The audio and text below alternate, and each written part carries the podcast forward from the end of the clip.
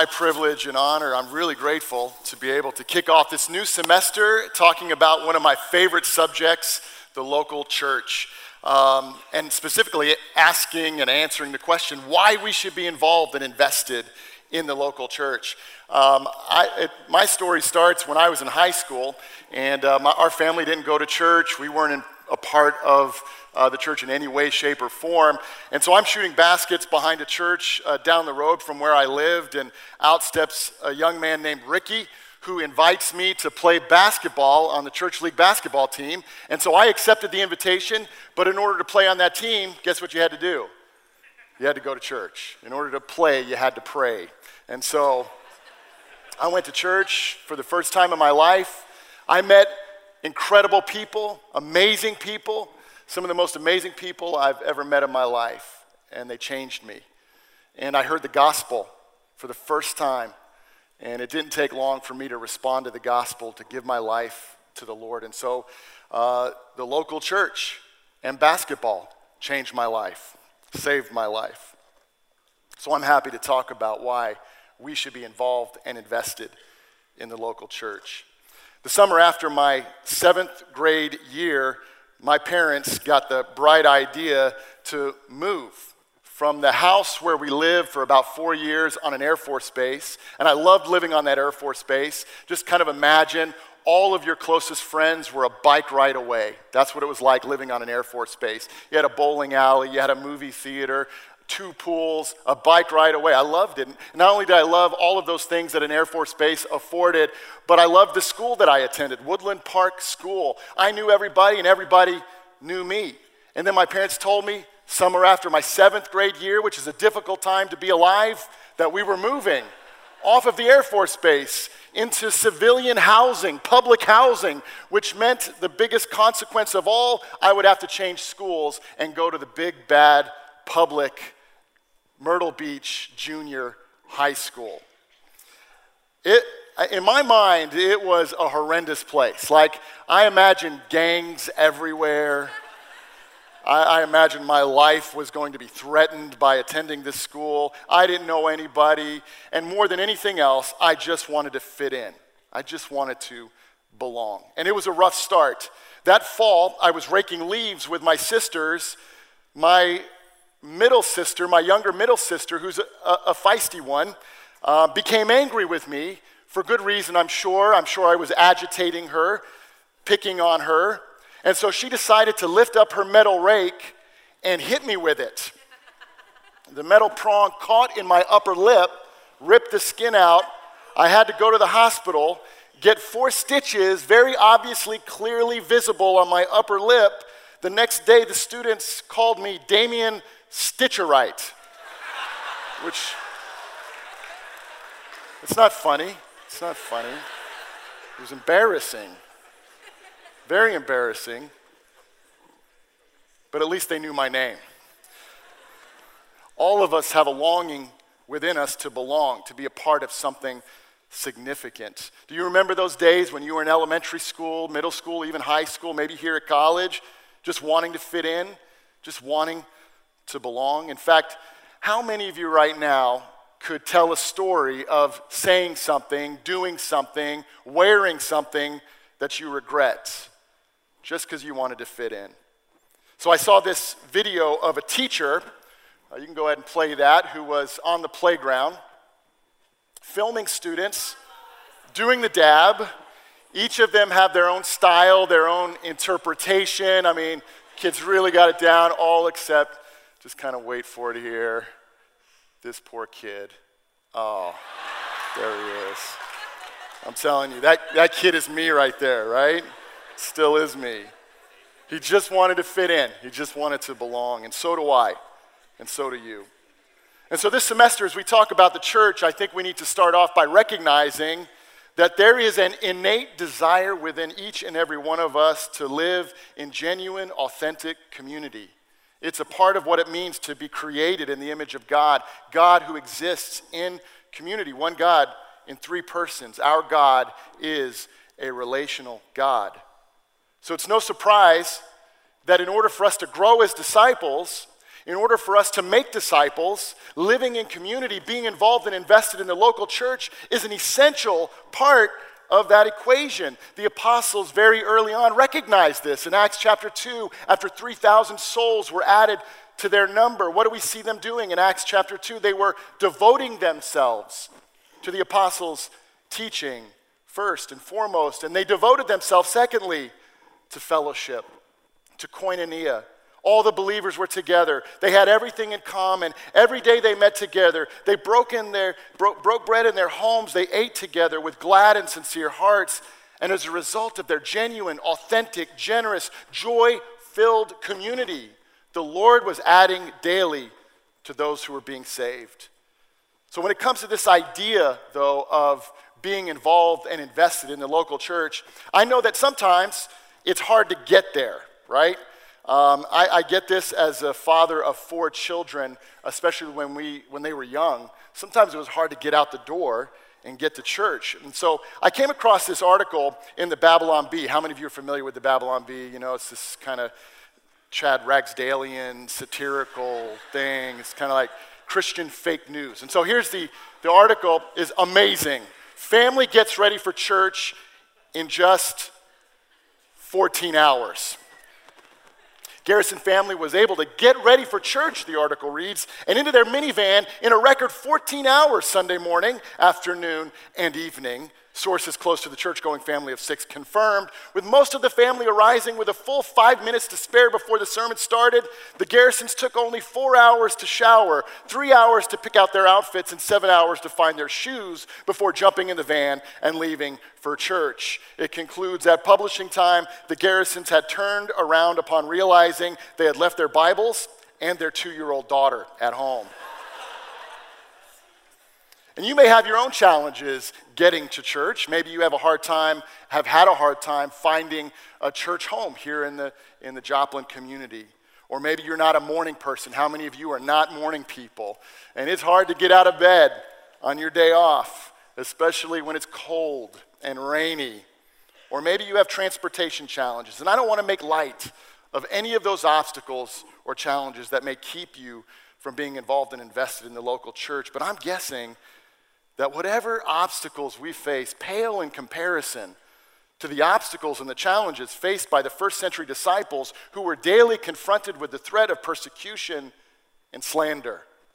And yet, in the face of those obstacles, the author of Hebrews reminds them and us to, to spur one another on toward love and good deeds and to not give up meeting together, as some are in the habit of doing, but instead to encourage one another all the more as we see the day of the Lord approaching.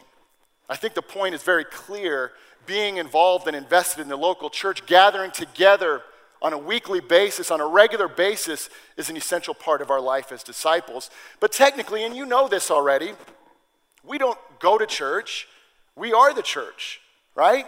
And you hear the difference in that. We don't go to church, we are the church. Maybe a more accurate way to say it is like this As disciples who are committed to growing and maturing as disciples and who are committed to making disciples, we gather together regularly as the church.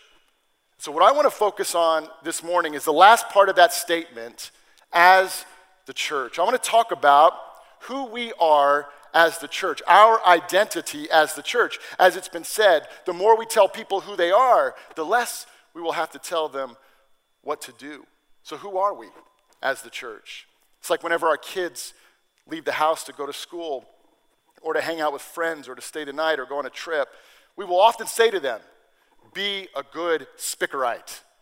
Be a good Spikereit. Because we want them to remember who they are. Because identity leads to activity. Who we are will result in what we do. So, who are we? Well, I want to answer that question by looking at the book of Ephesians because Paul tells us who we are as the church. For example, in Ephesians chapter 1 verses 22 and 23, Paul tells us, reminds us that we are the body of Christ. Go ahead and look at your neighbor right now and say, We are the body of Christ. So here's what Paul says about us Paul writes, God placed all things under his feet and appointed him to be head over everything for the church, which is his body, the fullness of him who fills everything in every way. The body of Christ. Paul will use this metaphor a number of times in the New Testament, perhaps most extensively in 1 Corinthians chapter 12, where he's talking about spiritual gifts that we all possess as Christians, gifts that we're to use in the context of love, to build one another up, to encourage, to share the gospel with others. In that context, Paul writes the human body has many parts, but the many parts make up one whole body. So it is with the body of Christ. He goes on to say in verse 14, yes, the body has many different parts, not just one part. If the foot says, I'm not a part of the body because I'm not a hand, that does not make it any less a part of the body. And if the ear says, I'm not a part of the body because I'm not an eye, would that make it any less a part of the body? If the whole body were an eye, how would you hear? Or if your whole body were an ear, how would you smell anything? But our bodies have many parts. And God has put each part, and I like this part here, just where He wants it. Just where He wants it. When you serve in the context of the local church as the body of Christ, as his hands and feet, when you give, when you help, when you encourage, when you build others up, when you pray, in those moments, the fullness of God is filling us up as we serve others as the body of Christ. So I'm guessing, as we've already indicated in this uh, service so far, that there's no shortage of Chick fil A fans here. Am I right? Big Chick fil A fans. So here's my first, my first prop my Chick fil A bag here. Uh, we love Chick fil A in our family. My mentor group, shout out to them, often goes to Chick fil A. My son works at Chick fil A. And Chick fil A is known for many things, right? Known for their amazing chicken, their amazing service, and of course, they're also known for being closed on Sundays. Yeah, something we all respect and regret at the very same time. Well, I read the story of a Chick fil A in Alabama that decided to open its doors on a Sunday. Yeah, they did it for a 14 year old boy with special needs named Elijah. He was born 18 weeks premature. He has autism and cerebral palsy. And his lifelong dream was to work in the drive through of a Chick fil A restaurant. And so on a January Sunday, the owner opened up the drive through, and Elijah served 40 of his closest friends and family members as they drove through in their cars. This is what his mom said about the experience. She said, This is so special to us. Elijah's not going to graduate like other kids, he's not going to get married or have children. So, this is just a really cool experience to us for him to have this level of attention. It's neat for people to recognize that he's a really cool kid. The community needs to realize this is a special population of kids. They do have special needs, but they have so much to offer. I want you to be convinced this semester that you have so much to offer others in service. As the hands and feet of Christ, He wants to use each and every one of you in your respective communities to bless others in the name of Jesus. So don't just go to church, be the church be the body of Christ.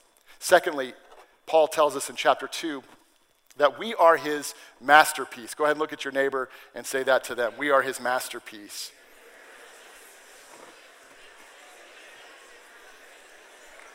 Here's what Paul says about us in chapter 2, verses 8 through 10.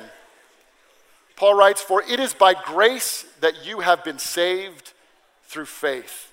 And this is not from yourselves, it is the gift of God, not by works, so that no one can boast. For we are God's handiwork. And some translations say we are God's masterpiece, created in Christ Jesus to do good works, which God prepared in advance for us to do. Another word there for handiwork or masterpiece is the Greek word poiema. It's where we get the word poem from. Paul is saying that we are his poem. We are his work of art. This takes us back, I believe, to creation when God created the heavens on the earth through days one through five, and he called it good. But on day six, he created man in his own image, and he called it very good.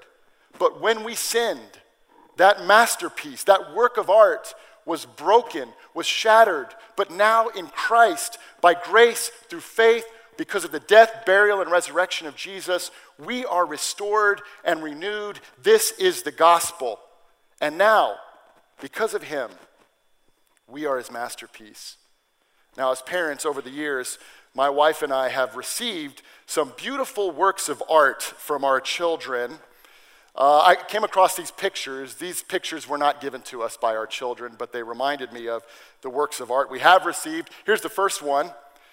This, these kind of reveal a little too much. This is what mom looks like in the morning. This is what mom looks like when she's going out. Here's another one. This is my mother. This is what she does all day watches Ellen. All right. I appreciate this one. World's greatest farter. I mean, father. That's a, that's a good one. So, I do have a couple works of art given to me by my kids. Uh, here is a painting of Starry Night drawn by my daughter. I'm not sure which way it goes, but I think, yes? But it's beautiful. All right? And then if you go in my office, you will see uh, on top of one of my bookshelves these bookends made by my son. There's a duck on one, and I don't know, on the other. A pheasant, perhaps? Yes. So people come in my office and they'll see these bookends and they'll say, Oh, Damien, I didn't know you were a duck hunter. And I'll say, I am not. A, I am not a duck hunter. But on that day, on that day, it was my son's work of art. It was his masterpiece. In Christ, we are his bookends. We are his starry night. We are his handiwork. And when we gather together in unity as the body of Christ, the world takes note of this beautiful work of art, flawed as it may be, called the church, and they are drawn to it. We are the body of Christ. We are his masterpiece. The more we know who we are as the church, the more we will know what to do. Lastly, Paul reminds us, and I like this one, that we are his dwelling place. Go ahead and look at your neighbor and say, We are his dwelling place. Here's what Paul writes at the end of chapter 2 about us. He says, In Christ, the whole building is joined together and rises to become a holy temple in the Lord. And in him, you two are being built together to become, and here's our image, a dwelling in which God lives by his Spirit. Paul says, We are his dwelling place. The word that he uses here is not referring to a temporary residence, it's a compound word.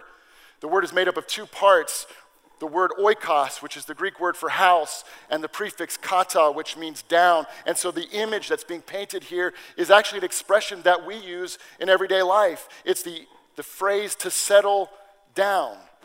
It's not camping in a tent, it's not an Airbnb, it's not a hotel room. It's buying a new house, moving all your stuff in, your family in, your dogs in, and establishing a permanent residence, which is exactly what our family did over the Christmas break. Our family bought a new house and we packed up our boxes. Here's one of the boxes that we packed in our new house, and there were seemingly thousands of boxes filled with stuff, and friends and family members came over and unloaded these boxes in our house, and then they left. They just left them all for us. But on that first night, with hundreds of boxes in our house, we settled down. We made that home our permanent residence as the church, as his people, we are his dwelling place. He no longer settles down in a tabernacle or a temple or a building like this. He settles down in you and me, in his people, diverse, unified, centered on Christ, saved by the gospel. Those who are far from God and those who are near to God become his one dwelling place. And as a result of us being the body of Christ, as a result of us being a masterpiece, as a result of us being the dwelling place of God, not only do we grow and mature as disciples of Jesus, but others will be drawn in as well. And I'll finish with this. Maybe that's why the church is often in the New Testament referred to as the bride of Christ. This past weekend, I officiated a wedding in Central California. It was beautiful. And we're there uh, at this resort. Beautiful location, beautiful surroundings. But I'm telling you, when that bride appeared, all attention, all eyes were drawn upon her. I remember when my friend Brent got married later in life, he and his wife Heather worked at a senior citizen retirement village when they met. So they decided to get married at a church right next to the retirement home so that all of the residents could attend the ceremony. It was a trip, let me tell you.